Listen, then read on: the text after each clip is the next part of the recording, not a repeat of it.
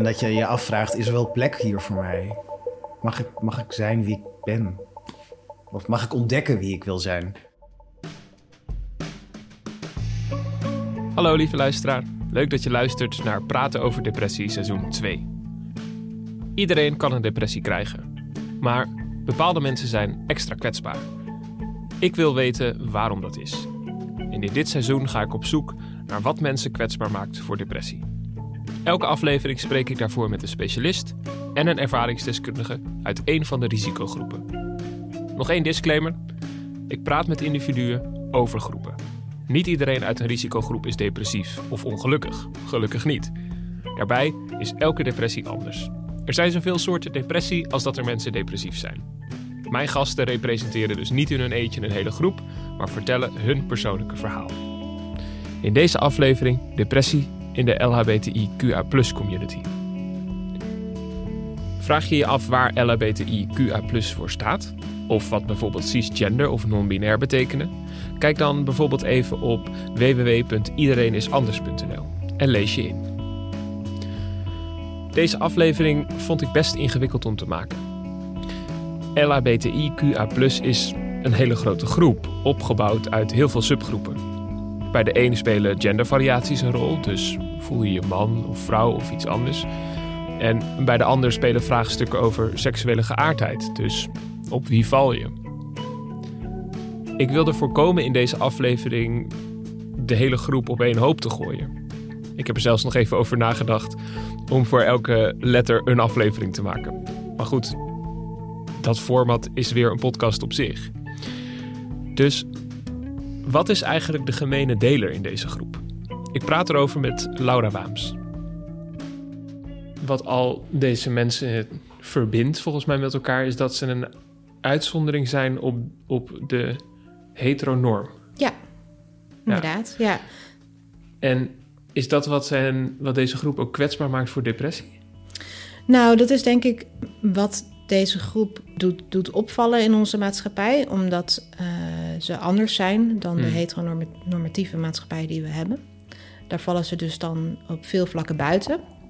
Dat uh, leidt weer tot uh, buitensluiting door anderen, discriminatie, afwijzing. Um, en dat leidt vervolgens tot nou ja, bijvoorbeeld een depressie. Laura is verbonden aan de Rijksuniversiteit Groningen en doet onderzoek naar de relatie tussen depressie en seksuele en genderdiversiteit. Ook voor deze aflevering geldt weer: niet iedereen in deze groep is depressief of heeft dezelfde problemen. Het is goed om te bedenken dat LHBTI-personen zelf niet kwetsbaar zijn, maar hun positie wel. Op de helft van de wereld staat de doodstraf uh, op LBTQ-plusser zijn. Dus op houden van wie je houdt. Op zijn wie je bent. Daar staat de doodstraf op. En dat is in ongeveer de helft van de wereld. de helft, hè? Ja. Dat is echt ongelooflijk. Ja. En het is een illusie om te denken dat, dat wij ja, in Nederland een soort van eilandje zijn. Nee, we zijn verbonden met die wereld. Eh, dat laat de hele corona zien. Ja. Ehm, en ook hebben ze op uh, middelbare scholen gevraagd, volgens mij zelfs in Amsterdam Ehm, aan, aan leerlingen. Zou je een andere leerling adviseren om uit de kast te komen? Hmm. En maar 25 procent, maar een kwart zegt... ja, dat, dat zou ik adviseren. Oftewel, drie kwart zegt... blijf maar in de kast, want dat heeft minder negatieve gevolgen... dan dat je eruit komt. Ehm, dus ja, ja, ik denk ook in Amsterdam dat daar nog uh, heel veel onveiligheid is. Vragen over gender en identiteit ontstaan vaak rond de middelbare schooltijd. Daarom spreek ik ook met kind- en jeugdpsychiater Lisa Sonneveld. mijn naam is Lisa Sonneveld en um, ik ben werkzaam als kind- en jeugdpsychiater. Zij heeft zich verdiept in LHBTI-jongeren en hun mentale gezondheid. Als psychiater ben je opgeleid tot arts en daarna doe je meest specialisatie. En die heb ik dus in psychiatrie gedaan. Eerst volwassenen deel en daarna een aandachtsgebied voor kind en jeugd. En gedurende die specialisatie heb ik me eigenlijk verder verdiept um, in de doelgroep LHBTIQ jongeren uh, en hun mentale gezondheid. Je hoort in deze aflevering dus niet één, maar twee specialisten. Wat je ziet sowieso aan de cijfers is dat er dus veel meer psychische klachten voorkomen onder de LBTQ jongeren. Daarnaast spreek ik ook weer met een ervaringsdeskundige. Uh, ja, ik ben Chris van der Veen. Ik uh, woon in Amsterdam al vijf jaar. En uh, ik heb twee banen en eentje daarvan is dat ik bij 113 zelfmoordpreventie werk. Chris gaf in 2015 een TED-talk over pesten en vertelde daarin openlijk over zijn suïcidale gedachten. Chris is nu 40 jaar en werkt als kwartiermaker LHBTI bij 113 zelfmoordpreventie. Hij kwam bij mij thuis op bezoek om zijn verhaal te vertellen. Ik vind het altijd wel vind ik dat een lastige vraag als mensen me vragen hoe identificeer ik mezelf. Ja. ja, ik denk, nou ja, weet je wat het is? Um, mensen scholden me eigenlijk al uit uh, voor flikker, nicht, homo, alles voordat ik zelf had bedacht waar ik me toe aantrekkelijk voelde. Ja. Dus uh, uh, volgens mij heb ik mijn moeder nog wel eens gevraagd van wat betekent flikker? Mm. Omdat ik dat eigenlijk gewoon niet wist. en ik denk dat dat, dat dat gegeven dat dat is gebeurd, me altijd wel een beetje heeft achtervolgd of zo. Dus dat ik me eigenlijk liever niet tot een hokje wil laten mm. uh, horen. Misschien wel nog een beetje als uh, reactie op wat er op vroeger misschien wel. Ja. Dus, uh, maar ik ben homoseksueel. Ja, om het toch maar nog Ik ben gay, ja, ja, precies. Ja. Maar ja, betekent dat dan... Ja, nou ja, goed. Ja. ja. Maar het hokje is ook niet voor jou, dus voor, zodat mensen... Ja, voor mensen is het fijn om te weten dat ze mij tot dat hokje Ja, jou geeft dat niks. Nee. Nee, snap ik. Ja. Het geeft mij wat dat betreft ook niks dat ik mezelf hetero noem eigenlijk. Nee, nee, precies. Maar goed, ik hoef niet uit de kast te komen. Exact, ja.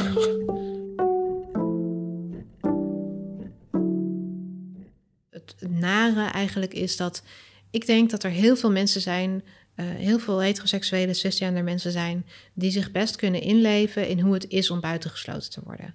Ik denk dat iedereen zich wel eens buitengesloten voelt of heeft gevoeld.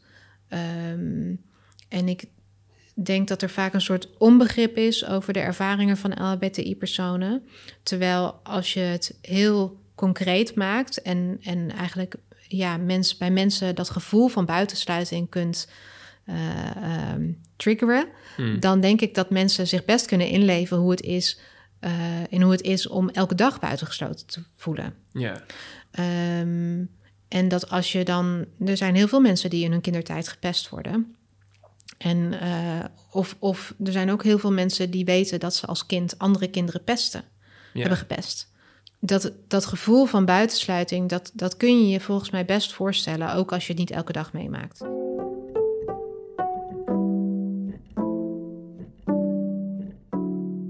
Um, ik groeide op in een uh, klein dorpje, Harkema in Friesland. Heel boers dorpje.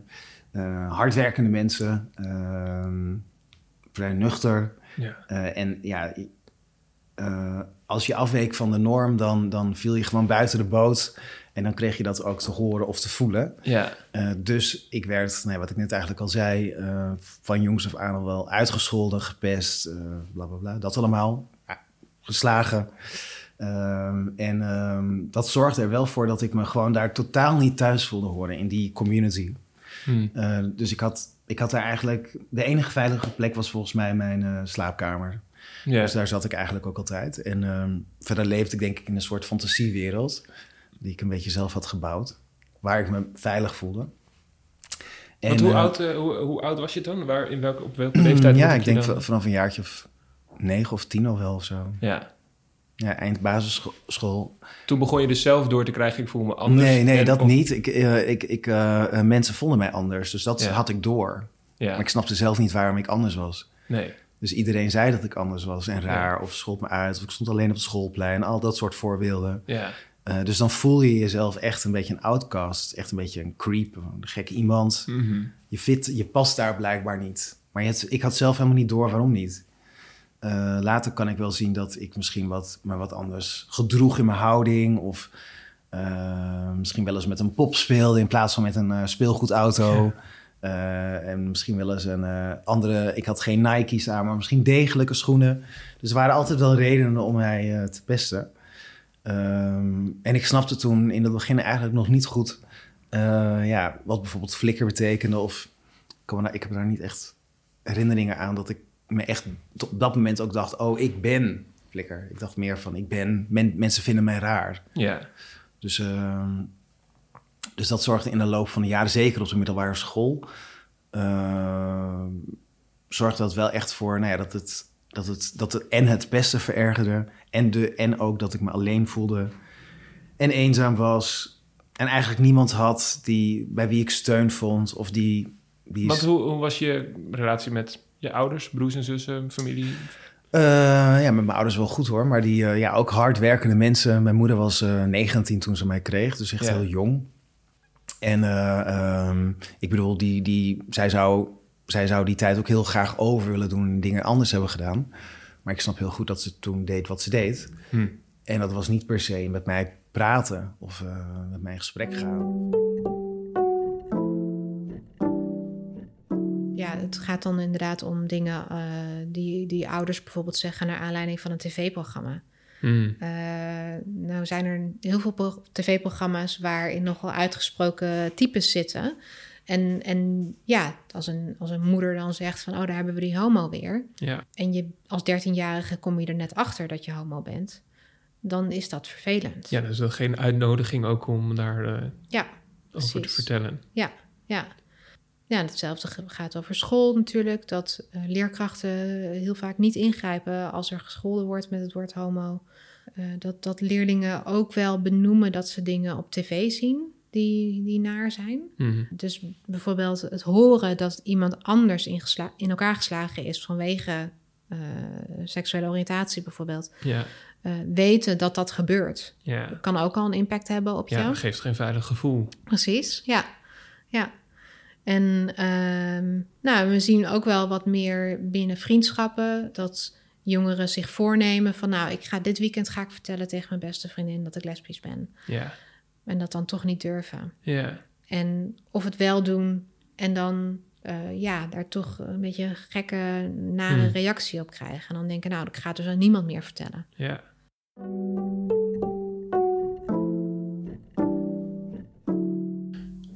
Gaven jouw ouders of jouw moeder, zeg je, jou soms ook het gevoel dat je anders was? Uh, ja, dat gevoel heb ik wel gehad. Maar ja, dat had, dat had niet per se met mijn gedrag, denk ik, te maken, maar wel met dat, ja... Ja, ik denk niet dat ze dit leuk vindt om te horen. Maar ja, ik hoorde wel vaak van dat ik een stijfkop was of uh, een, uh, een, een, beetje een oud wijf. Dat soort woorden heb ik oh, wel ja. gehoord, ja. Ik voelde me wel, ja, ik was denk ik ook ingewikkeld. Maar ik denk dat ik me thuis ook vaak afreageerde op alles hmm. wat ik buiten dat huis meemaakte.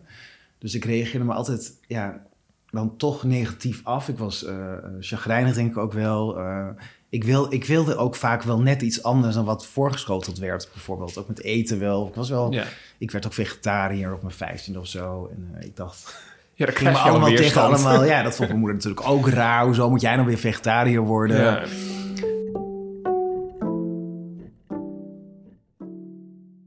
Wat wel echt veel voorkomt is dat uh, jongeren komen met verhalen van gepest zijn. Ja. Of uh, dat er in het gezin dus afwijzing is. Maar ik hoor ook veel positieve verhalen. Dus, dat vind ik nog wel belangrijk om te noemen. Want um, wat je steeds meer ziet, is dat jongeren eigenlijk zelf eh, best een positieve identiteit hebben. Dat ze mhm. zelf uh, omarmend zijn naar hun LGBTIQ plus zijn. Maar dat ze aanlopen tegen de afwijzing van anderen. Uh, daarover. Hm. En nog, natuurlijk heb je ook mensen die, uh, ja, die een lange tijd eigenlijk zelfstigmatisering hebben. Hoe, hoe ziet zelfstigmatisering er dan uit? Ja, dat gaat over dat, dat je de afwijzing die, van, die in de maatschappij aanwezig is, dat je die eigenlijk internaliseert. Ja. En ja, dat je eigenlijk zelf homofobisch ja. Uh, wordt.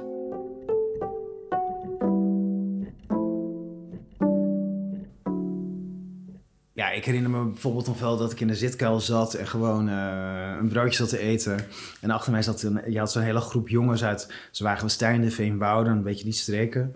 En dat, waren ook, het was ook een beetje die gabbertijd. Mm. Uh, en uh, ze er zo'n gast die zat de hele tijd zo met zijn vinger tegen mijn oor aan te, te, te hoe zeg je dat? Te tikken yeah. met zijn vinger. Heel irritant. En ik durfde gewoon niks te doen. Ja. En iedereen zag het en moest lachen. Nou, zo'n... Dat, Jij zat gewoon verstijfd. Ik zat verstijfd en ik dacht, oh, wat moet ik nou doen? Gewoon uitzitten. Gewoon uitzitten. Of uh, en toen later, ik ben op een gegeven moment zat ik vaker in, in de gangen tegen de verwarming aan een broodje te eten. Met één of twee jongens die, die ook een beetje er niet bij hoorden. En uh, dan, ik weet nog ook wel eens dat zo'n jongen uit mijn dorp, ik weet het namelijk nog, maar die, die, die begon ook gewoon te schoppen. Gewoon testosteron, wat natuurlijk alle kanten opvloog. Ja. Weet je, gewoon in elkaar getrapt. Ja, en dan, dan loop je maar gewoon weg. En dat ziet er dan zo uh, sneu ook uit. Je, ik, voelde, ik voelde me zo, uh, ja, zo'n sukkel ook. Ja. Van, waarom kom je nou niet op voor jezelf of zo? Waarom uh, laat je dit over? Maar ja, ik durfde ook niet te slaan of te stoppen. Want ik dacht dat straks, straks stop je mis of sla je niet goed genoeg. Of ziet het er heel vrouwelijk uit. Krijg je dat weer te horen. Lachen mensen je uit. Ja, en met gym was het ook altijd wel een, uh, wel een gedoe. Dus het, ja, dat soort... Je was eigenlijk niet bezig met hen te veroordelen, maar met jezelf te veroordelen. Ja, eigenlijk wel. Klopt. Ja. Was je boos? Um... Nou, ik denk vooral boos op mezelf of zo. Ja. Ja, dus echt me, ja, mezelf heel stom vond. Ja, dus niet zozeer op die omgeving. Dat, dat, dat veranderde later denk ik wel wat meer. Dat uh, toen, want die decaan, mevrouw Baars... Uh, ik ben toen naar haar toe gegaan uh, vanwege een soort studiekeuzeadvies in de vierde.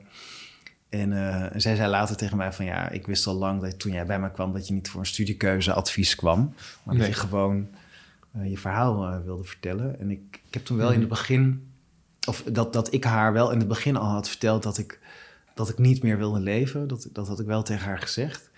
En uh, dat ik ook pogingen had gedaan. Toen gaf ze mij, ja, ik vond het echt geweldig. Ze gaf mij telkens, ze veroordeelde niks. Ze mhm. stelde alleen maar vragen. Ze zei, ik wil je beter leren kennen. Wie ben je? Wat voel je? Wat maak je mee? Mm. ze gaf me huiswerk mee. Zegt, ik wil het volgende week er weer over hebben. Dus ze hield een lijntje vast. Dus ik had... Yeah zij zorgde ervoor dat, dat, dat ik dus niet, dat ik minder eenzaam was. Dat ik weer het heft een beetje in eigen handen nam. Uh, zelf moest nadenken over wat ik eigenlijk wilde. Dat er ook een toekomst was. Dat er ook plannen gemaakt konden worden. Uh,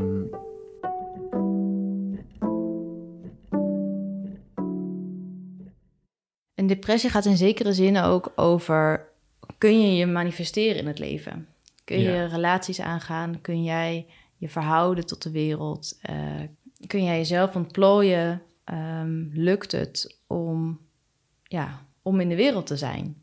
En als, je, als, het je, als jij je minder onderdeel voelt van de wereld en van de mm. mensen om je heen, als je minder verbonden voelt, ja, dan is dat een goed ingrediënt om uh, je somber te gaan voelen of om je vereenzaamd te voelen. Um, en dat zijn allemaal wel dingen die bijdragen aan het ontwikkelen van een depressie. En um, ik denk dat geen depressie hetzelfde is. Bij iedereen ziet het er anders uit. Natuurlijk heb je allemaal algemene symptomen die kunnen overlappen van somberheid en van weinig plezier hebben in dingen of uh, dat je minder kan concentreren, dat je slechter slaapt, uh, allerlei symptomen. Maar wat veroorzaakt een depressie of mm. wat zit eronder, dat is voor iedereen anders. En ik denk wel dat een gemene deler kan zijn in deze LHBTIQ groep Um, nou ja, in hoeverre voel je je verbonden en gesteund en gezien? En als mensen zich niet verbonden voelen en niet gesteund, um, ja, dan, um, ja, dan voel je je eenzaam. Mm En dan ligt somberheid op de loer, denk ik. Ja.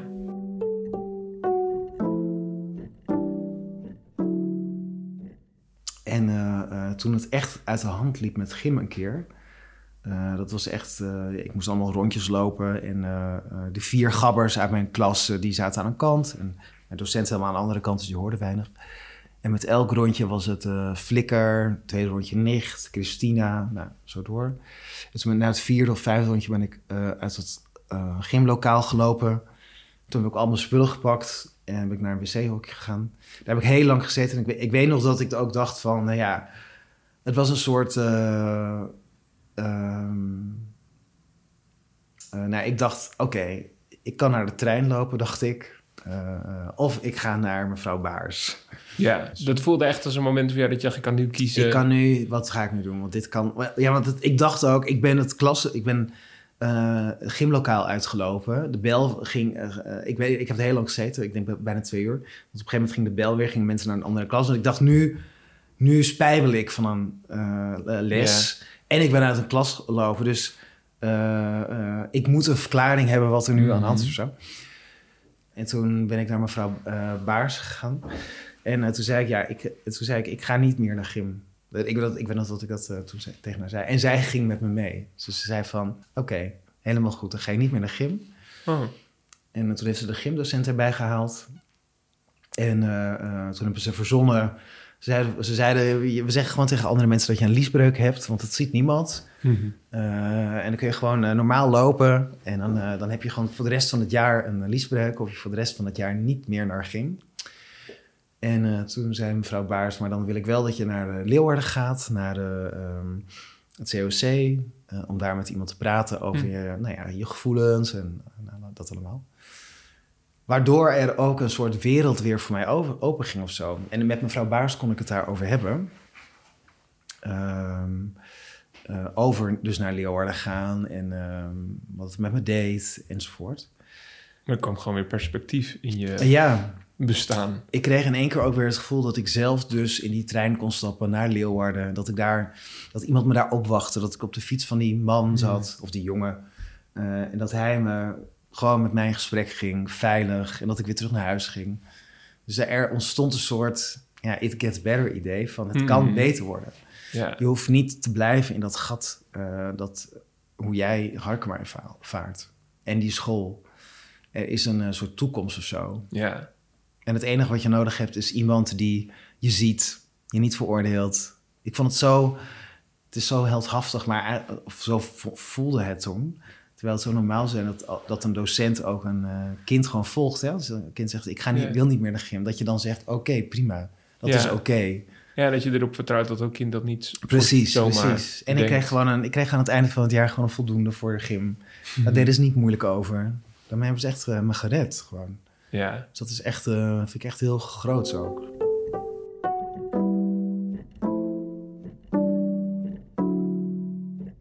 Nou, ik denk dat elke school de verantwoordelijkheid heeft om een veilige omgeving te creëren voor alle kinderen in een school. Ja. Ik denk dat dat gewoon nummer één is. Ja. Um, dus uh, bij welke minderheidsgroep je ook hoort, uh, of, of hoe je er ook uitziet, of wat voor leven je ook hebt, niemand uh, hoort buitengesloten te worden, gepest te worden, zich onveilig te voelen op een school. En uh, dat is wat mij betreft gewoon het uitgangspunt voor scholen. Om een veilige omgeving te creëren waarin iedereen kan leren. En um, als je als school weet dat dat niet zo is, en bij de meeste scholen is dat helaas niet zo, yeah. um, dan moet je daar wat aan gaan doen. En dat kan door middel van het onderwijs wat je geeft, dat kan door uh, trainen van je docenten. Uh, om bijvoorbeeld uh, leerlingen erop aan te spreken als ze andere kinderen uitschelden of buitensluiten. maar het kan ook door het creëren van bijvoorbeeld een, een Gender and Sexuality Alliance. Um, ik weet niet of je daar wel eens van gehoord hebt, een GSA. Ja, wel, maar ik denk niet iedereen nee. die, die het hoort. nee, nou, GSA dat staat voor um, een Gay Straight Alliance of een Gender and Sexuality Alliance. En dat zijn uh, clubjes uh, van leerlingen op school, meestal geïnitieerd ook door de leerlingen zelf. Ja. Uh, zowel hetero, cisgender als LBTI. Die samenkomen om samen te werken aan een veiligere, fijne, meer inclusieve school. Um, en dat kan heel simpel zijn door bijvoorbeeld regelmatig samen bij elkaar te komen iets leuks te doen. Mm -hmm. Of uh, met elkaar te praten echt over de issues die spelen. Uh, maar ook door bijvoorbeeld samen het bestuur van een school aan te spreken over het, op het curriculum. Ja. Um, uh, ja, nou ja, en op die manier denk ik dat je zowel door leerlingen zelf als meer zeg maar directie en, en leerkrachten een school een prettigere plek kan maken. Ja, maar goed dat kan ik me voor openbare scholen goed voorstellen. Maar ja. we hebben allemaal Arie Slop gehoord een aantal ja. maanden geleden. Ja, ja. Ik weet niet of we daar nu in moeten duiken. Maar ik vind dat gewoon wel altijd een, een, een fascinerend, op zijn zacht gezegd, fascinerend gegeven. Dat dat... Ja, dat is echt, dat is, dat is echt uh, heel erg. Dat gaat tegen alles in wat we proberen te bewerkstelligen in dit land. Ja. ja. En um, ik vind dat ook echt shocking dat dat uh, gezegd wordt. Ja. Dat we dat daarmee dus ook een soort van legitiem maken. En dat we niet gewoon met z'n allen afspreken dat we daarmee stoppen. Ze zijn heel bang om een beetje buiten de lijntjes te kleuren. Ja. En uh, sommige mensen hebben ook geen ballen, denk ik. Sorry dat ik het zo zeg, maar dat denk ik soms wel hoor. Ja, je kan mensen zo. Het enige wat je soms hoeft te doen is maar mensen te luisteren en te volgen. Je eigen vooroordelen, je eigen normen en waarden een beetje achterwege te laten. Ja. En kinderen zijn. Ik heb bij de kindertelefoon gewerkt een paar jaar. Ja. Daar leerden we ook dat uh, kinderen gewoon, elk kind wat beeld, hoe jong ook, is zelf in staat om uh, oplossingen te vinden voor zijn of haar probleem. En uh, het enige wat je hoeft te doen is een aantal vragen te stellen, een beetje te stimuleren, een beetje te prikkelen. Je kan soms ook zeggen, zullen we om de beurt een, een, een, een antwoord bedenken, bedenken voor je vraag? En dan ga je gewoon mee met het antwoord wat het kind dan zelf bedenkt. Het hoeft alleen maar een beetje gestimuleerd te worden en het gevoel te hebben dat hij gezien wordt, gesteund wordt. Ja, dan, en dan maak je volgens mij ook echt verschil uh, voor een ander. Ja.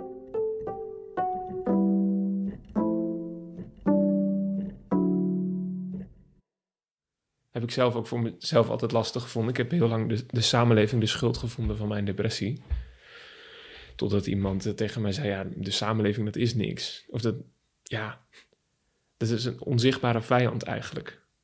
Dus toen moest ik op, was ik opeens zelf aan zet weet niet, heb jij daar ideeën over?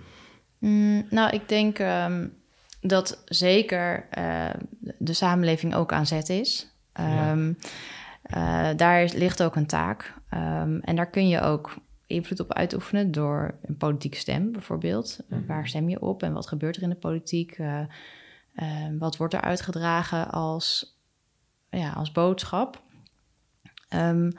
maar dat is dan, nou ja, extreem gezegd de enige invloed die je hebt. Ja. en je kunt in gesprek gaan met anderen en uh, nou, je zou nog een actiegroep kunnen starten, maar dat is het wel een beetje. Voor de rest is het inderdaad aan jezelf en je hebt er zelf last van. Um, dus je hebt veel meer aan te, uh, om er naar te kijken inderdaad van hey, hoe kan ik er zelf mee omgaan? En um, nou, bijvoorbeeld ook hoe kan ik de mensen om me heen zoeken die wel steunend naar mij zijn, waar ik me wel um, veilig uh, voel. En uh, ja, je ziet ook dat het hebben van een positieve identiteit wat betreft LBTIQ zijn, dat dat heel erg beschermend is tegen psychische klachten. En dat um, een omgeving hebben of vinden die steunend naar je is, dat dat ook heel beschermend is.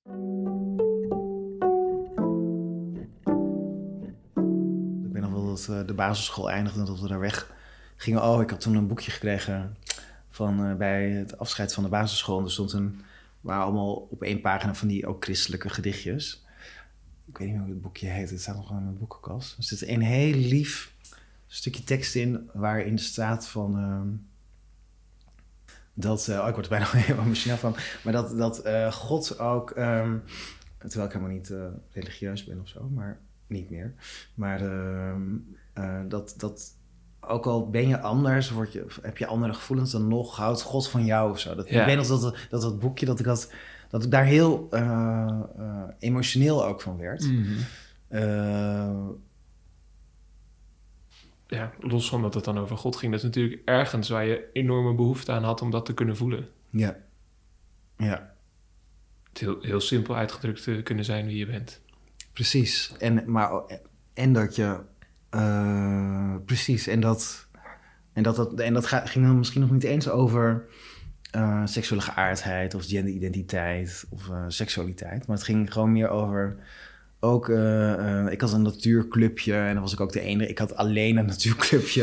en, uh, met, Je was de enige in de club? Ja, ik was de enige in de club. ja, mijn clubje. heb ik echt jaar gehad. En dan maakte ik allemaal krantjes voor een paar buurvrouwen in de wijk. Van wie ik dan zo'n vijf gulden munt kreeg, weet ik nog wel. Maar uh, ja, allemaal dat soort... ja, en ik had het stenen museum achter de garage. En dacht mijn ouders weer, nou ja. En dan had ik zo'n bord voor in, de, voor in de tuin. Vijf cent entree, niemand kwam. Maar, ik maar je had een museum. Museum. Allemaal dat soort grappig, Wat ik zo grappig vind als ik naar je luister, ik denk... Je had een, je had een, een fucking stenen museum. Hoe leuk, zeg maar. En ja. dus je hebt... Ja, ik weet niet, ik heb niet eens een vraag, ik heb gewoon een opmerking, denk ik. Dat, het, dat ik het zo ik word er namelijk gewoon nog wel heel vaak boos van, merk ik. Dat ik denk, wat is het toch dat mensen met een uh, rijke fantasie of verbeelding... die gewoon doen wat ze leuk vinden, waar ze zin in hebben... dat daar zoveel wantrouwen in is. En dat het zo vaak samengaat met uitsluiting. Ja, misschien gaat het uiteindelijk wel over... um, wat denk ik nu? Weet ik niet. Misschien uh, zegt het dus wel iets meer over die ander. Ja. Dat die zich bedreigd voelt. Ja. Uh, en wil die persoon misschien ook wel liever vrij zijn. En merkt hij of zij ook wel dat het niet kan in die omgeving. Ja. Waardoor het gewoon een hele agressieve reactie oproept of zo. Ja. Dus uh, ik denk hoe, hoe, hoe zelfverzekerder of prettiger je in jezelf voelt, hoe minder je denk ik ook uh, last hebt van als iemand anders een beetje gek is. Wat het dus niet. Ja, hoe zelfverzekerder je bent, hoe minder ja, ja. Uh, je bedreigd voelt door een ander. Ja.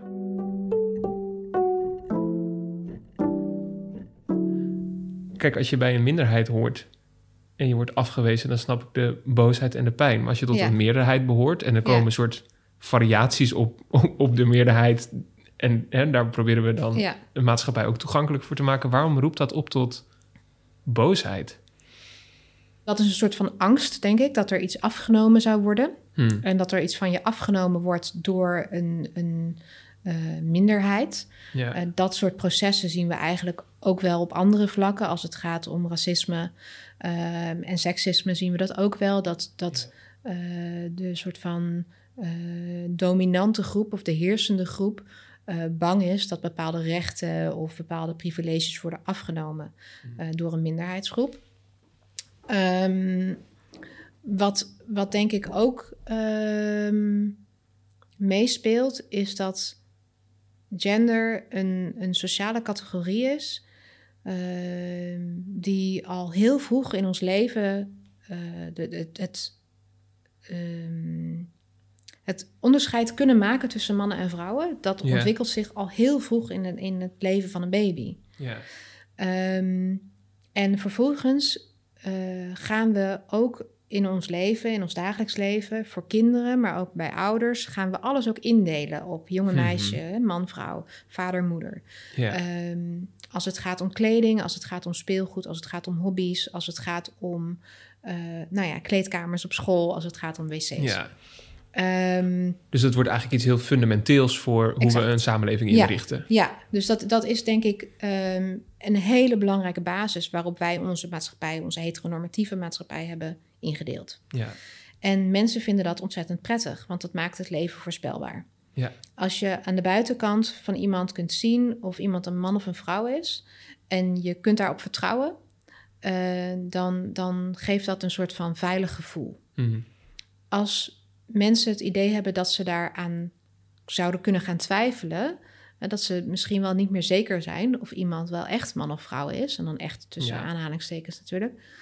Um, ja, dan, dan zorgt dat bij sommige mensen voor een soort onprettig, onvoorspelbaar, onveilig gevoel. Mm -hmm. um, en dat zien we ook wel heel veel terug in die discussies over uh, toiletten of, uh, of kleedkamers. Um, dat mensen denken, ja, maar dan is er iemand van wie ik het niet zeker weet. Hmm. Um, alsof dat enige relevantie heeft. Hè, voor, want wat, het doet er helemaal niet, niets toe. Of dat iemand zich man of vrouw noemt, voelt en wat voor ja. uh, geslacht die persoon heeft. Uh, voor die, uh, dat, die paar minuten dat je op het toilet zit. Maar toch geeft dat een soort, ja nou ja, ongemakkelijk gevoel. En dat zien we natuurlijk bij die toiletten heel erg, de discussie over toiletten heel erg naar voren komen. Maar dat speelt ook bij heel veel andere vooroordelen. Ja. Um, en met name richting uh, transpersonen. Dat mensen heel graag willen dat, dat het duidelijk is en dat het um, uh, ja, voorspelbaar is en te zien ja. is aan de buitenkant.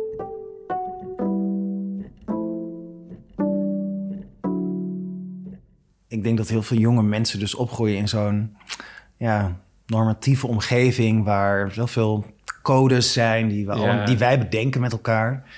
Waar je als individu soms zo moeilijk je eigen weg in kan vinden. Ja. En dat je je afvraagt, is er wel plek hier voor mij? Mag ik, mag ik zijn wie ik ben? Of mag ik ontdekken wie ik wil zijn? Ja, want wanneer begon je dat uh, voor jezelf? Waar, waar begon je voor het eerst te merken... oh, ik kan, kan wel zijn wie ik ben? Of, of, en hoe je dat doet? Uh, ja, ik denk dat het, dat was wel in Groningen. En toen, ik, ik woonde denk ik een week in Groningen... en toen uh, kwam ik mijn eerste liefde tegen, thuis. Maar hij gaf mij heel erg het gevoel ja, dat ik oké was en mooi was. En ja, hij hemelde me helemaal op. En toen, Fijn. van hem leerde ik dat wel, ja. ja. En hij had ook wel... Nou, zijn moeder was ook heel open en heel warm. En dus daar vond ik ook wel een soort thuis. Ja, daar, daar ervoer ik dat voor het eerst. Alleen, het heeft nog wel... Ik zou, en ik zou ook iedereen adviseren om een fijne psychotherapeut uh, ja. te zoeken vooral een verwijzing SGGZ, specialistische GGZ aan te vragen.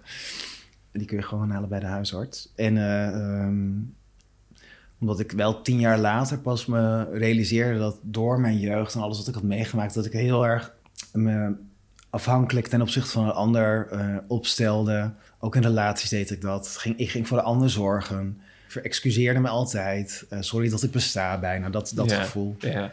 En ook al een soort ik had ook al een soort schaamte ontwikkeld.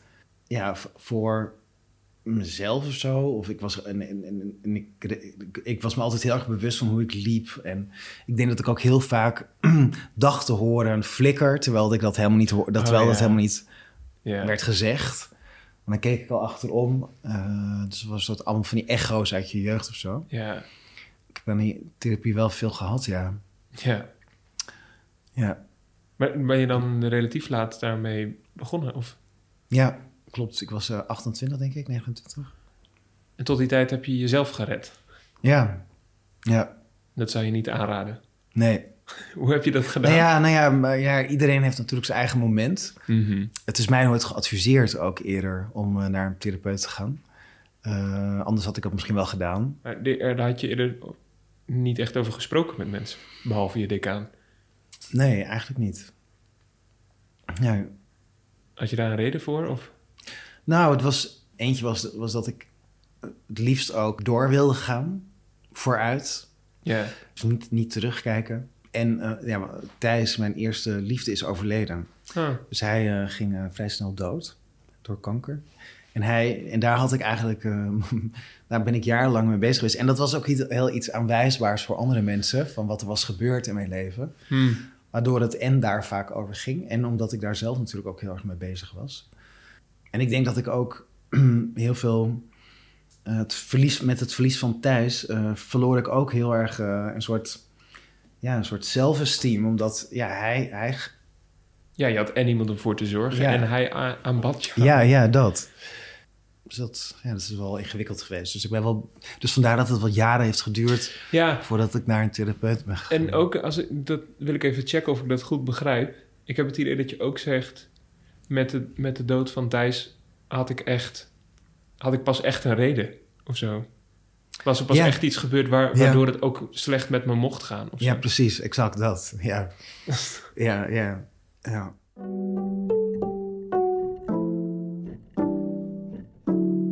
En als je dus uh, een jongere ziet of een volwassene en uh, je hebt het over die depressieve symptomen en, um, en je vraagt niet actief naar um, LHBTIQ plus zijn, um, naar genderidentiteit, naar seksuele oriëntatie. Dat kan gewoon op een neutrale manier. heel vaak mis je dan dat dat speelt. Ja. Eén, omdat misschien iemand zelf niet helemaal doorheeft van dat het ermee te maken heeft. Maar twee, omdat het toch niet altijd helemaal duidelijk is of het veilig is om daarover te hebben. Terwijl als je de vraag een keer stelt, Mhm. misschien geeft iemand er niet meteen antwoord op, maar uh, is in ieder geval duidelijk, hier kan het daarover gaan.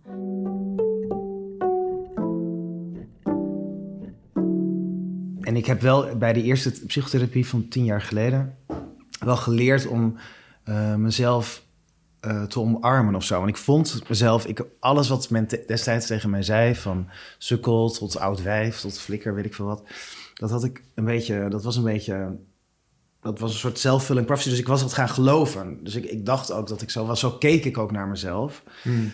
Ehm, en ik ben in die therapie wel gaan leren om mezelf te omarmen. Dat ik dacht, oh nee, ik was gewoon een heel depressief jongetje. Ik was niet een sukkel. Ik was gewoon heel verdrietig eigenlijk. En heel raadloos en eenzaam. En ik had gewoon hulp nodig. Dat zou ik tegen een, een kindje wat zo oud als mij was toen, had ik dat willen zeggen. En niet van je bent een sukkel, stel je aan. Nee, maar van kom hier, ik geef je een knuffel. Ja. Dus dat, dat, dat heb ik wel geleerd. En uh, daar zit ook een hele kracht in, in uh, je kwetsbaarheid. Uh. En dat, dat heeft misschien nog niet eens te maken met homoseksualiteit of wat dan ook. Maar misschien ook omdat je de enige bent die kunst leuk vindt. Of uh, die toevallig een stenenmuseum heeft voor 5 cent achter, achter de garage. Het is allemaal normale stenen, maar toch. Is het nog te bezoeken eigenlijk? nee, natuurlijk niet. nee, snap ik. Nee. Na een maand heb ik hem dicht gedaan. Ah, jammer. Nee, dat is lang Ik heel veel hoor van deelnemers in mijn onderzoek en ook wel uh, zelf heel erg uh, ervaar, is dat die diversiteit en ja, gewoon alle verschillende uitingen van seksualiteit en gender die er kunnen en mogen zijn, dat dat ook super leuk is. Hm. Dus dat is echt iets wat gewoon heel erg mooi is en interessant is om, om te zien dat dat zich zo ontwikkelt. Dat als je nu kijkt naar de LHBTI-gemeenschap, uh, en dan met name de, de jongeren, zeg maar, de jongere communities, die zien er weer zo anders uit dan tien jaar geleden. En dat is zo in ontwikkeling. En die, die uh, groepen hebben helemaal niemand nodig om zich te ontwikkelen. Die, die ontwikkelen zich echt samen. En dat is, uh, ja, dat vind ik iets heel moois.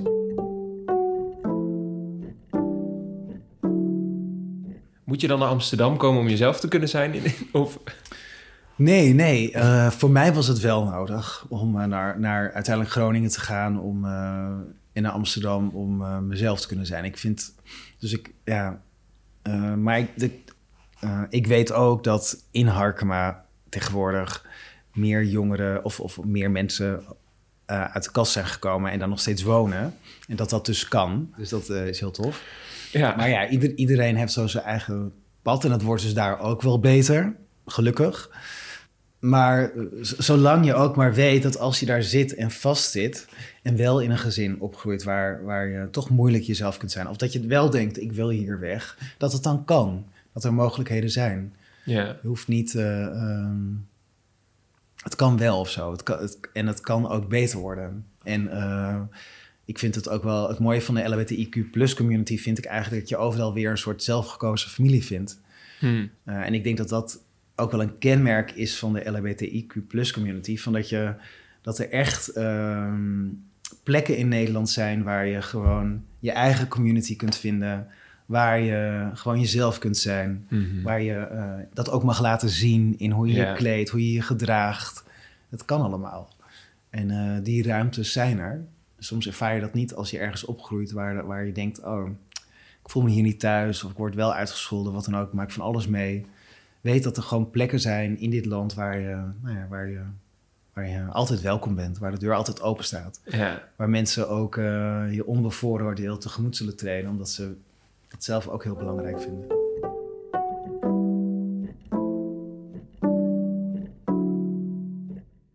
Ik uh, identificeer me dus als hetero mm -hmm.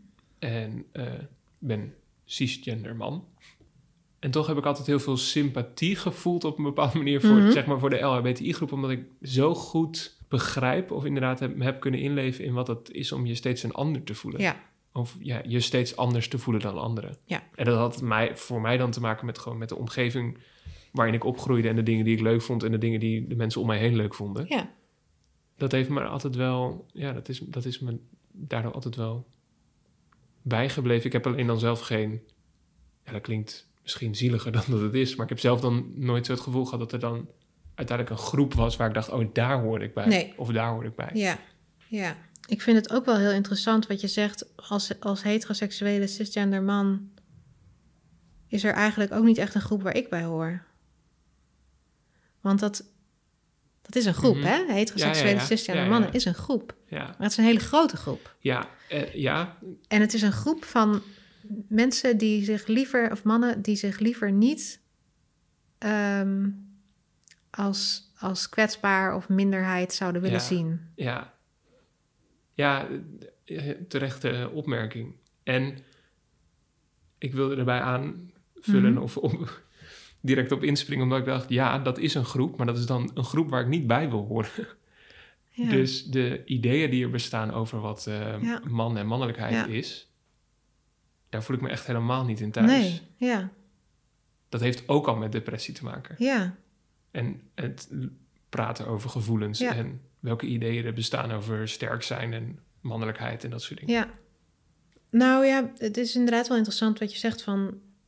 dat is wat jij zeg maar herkent in die, in die groep. Mm ik denk dat heel veel mensen dat gevoel wel herkennen.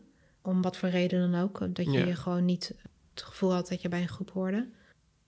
En de meeste volwassenen komen dan wel tot een soort van identiteit. Ja. Dus ook als je misschien steeds niet echt het gevoel hebt dat je bij een bepaalde groep hoort of dat je een bepaalde naam aan die groep kan geven of zo. Mhm. Eh, komen de, de, de, meeste volwassenen ontwikkelen wel een soort van ja, gevoel van identiteit. En dit is wie ik ben. En hierin ben ik anders dan anderen. En hierin ben ik hetzelfde dan als anderen. En, ehm, dat, uh, en dat is denk ik ook gewoon belangrijk voor, voor het welzijn.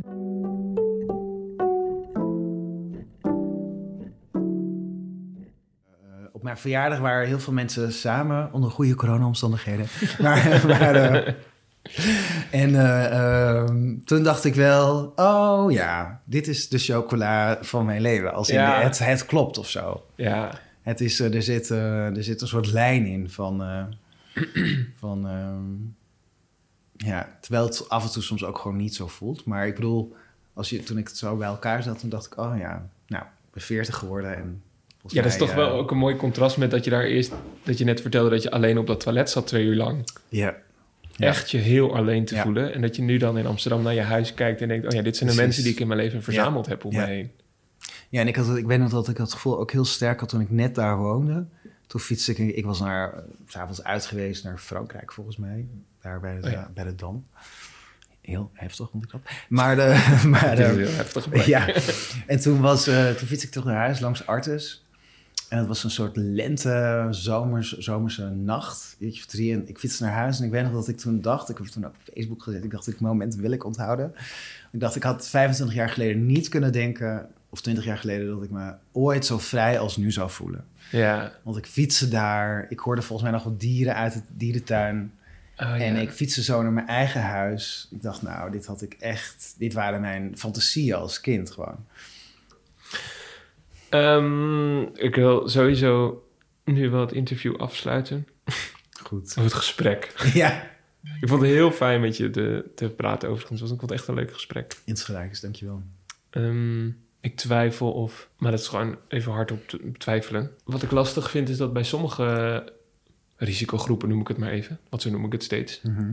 is het zo duidelijk, is de depressie zo duidelijk verbonden aan de omstandigheden in gesprekken. Dat merk je dus bijvoorbeeld bij postnatale depressie. Ook al staat zo'n depressie los van zo'n kind. Ja, ja, ja.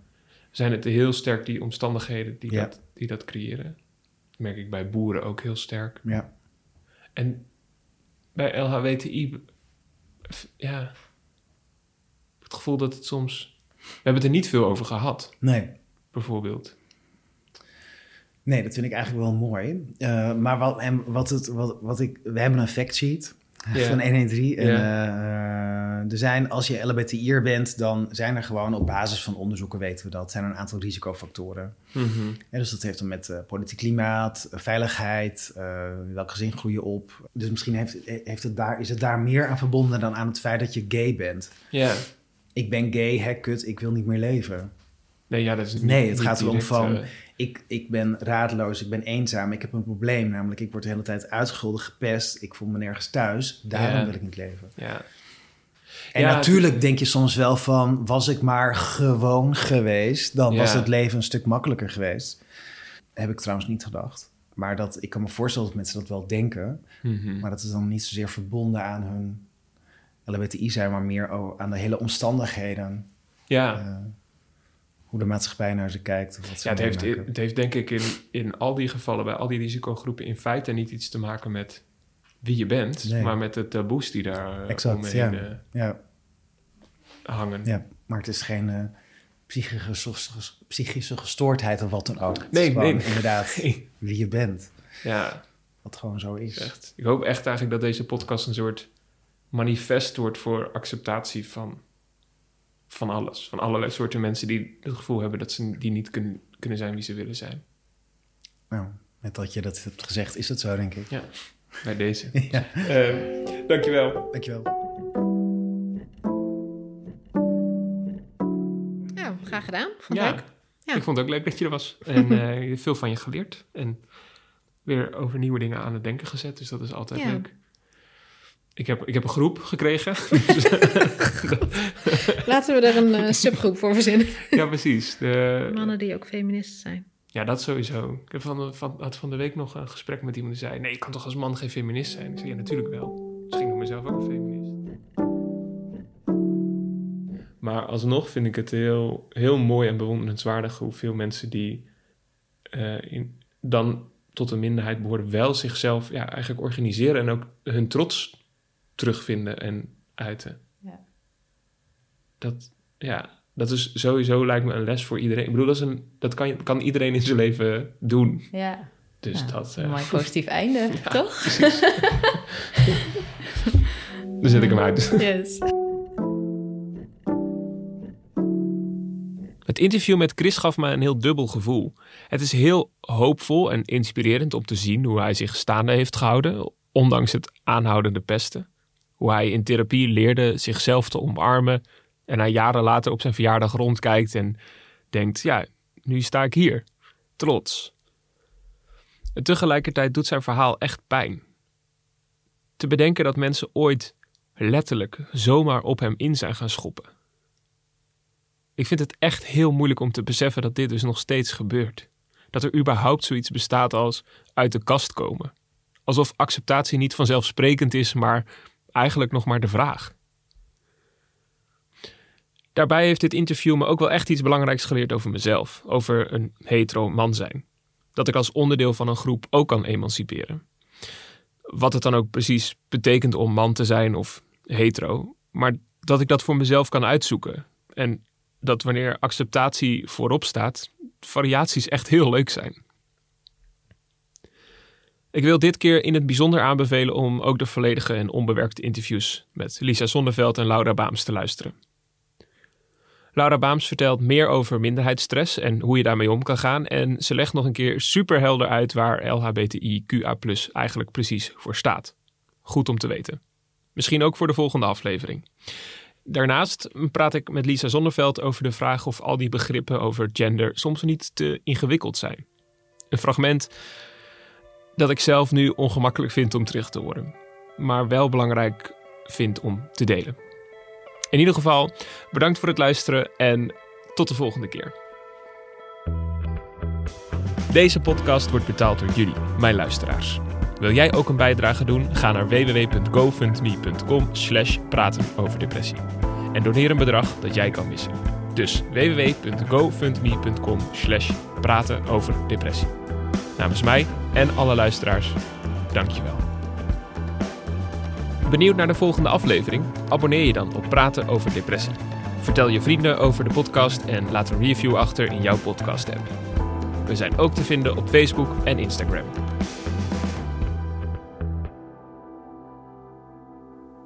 Denk jij aan zelfmoord of ben je bezorgd op iemand? Bel 113 of ga naar 113.nl.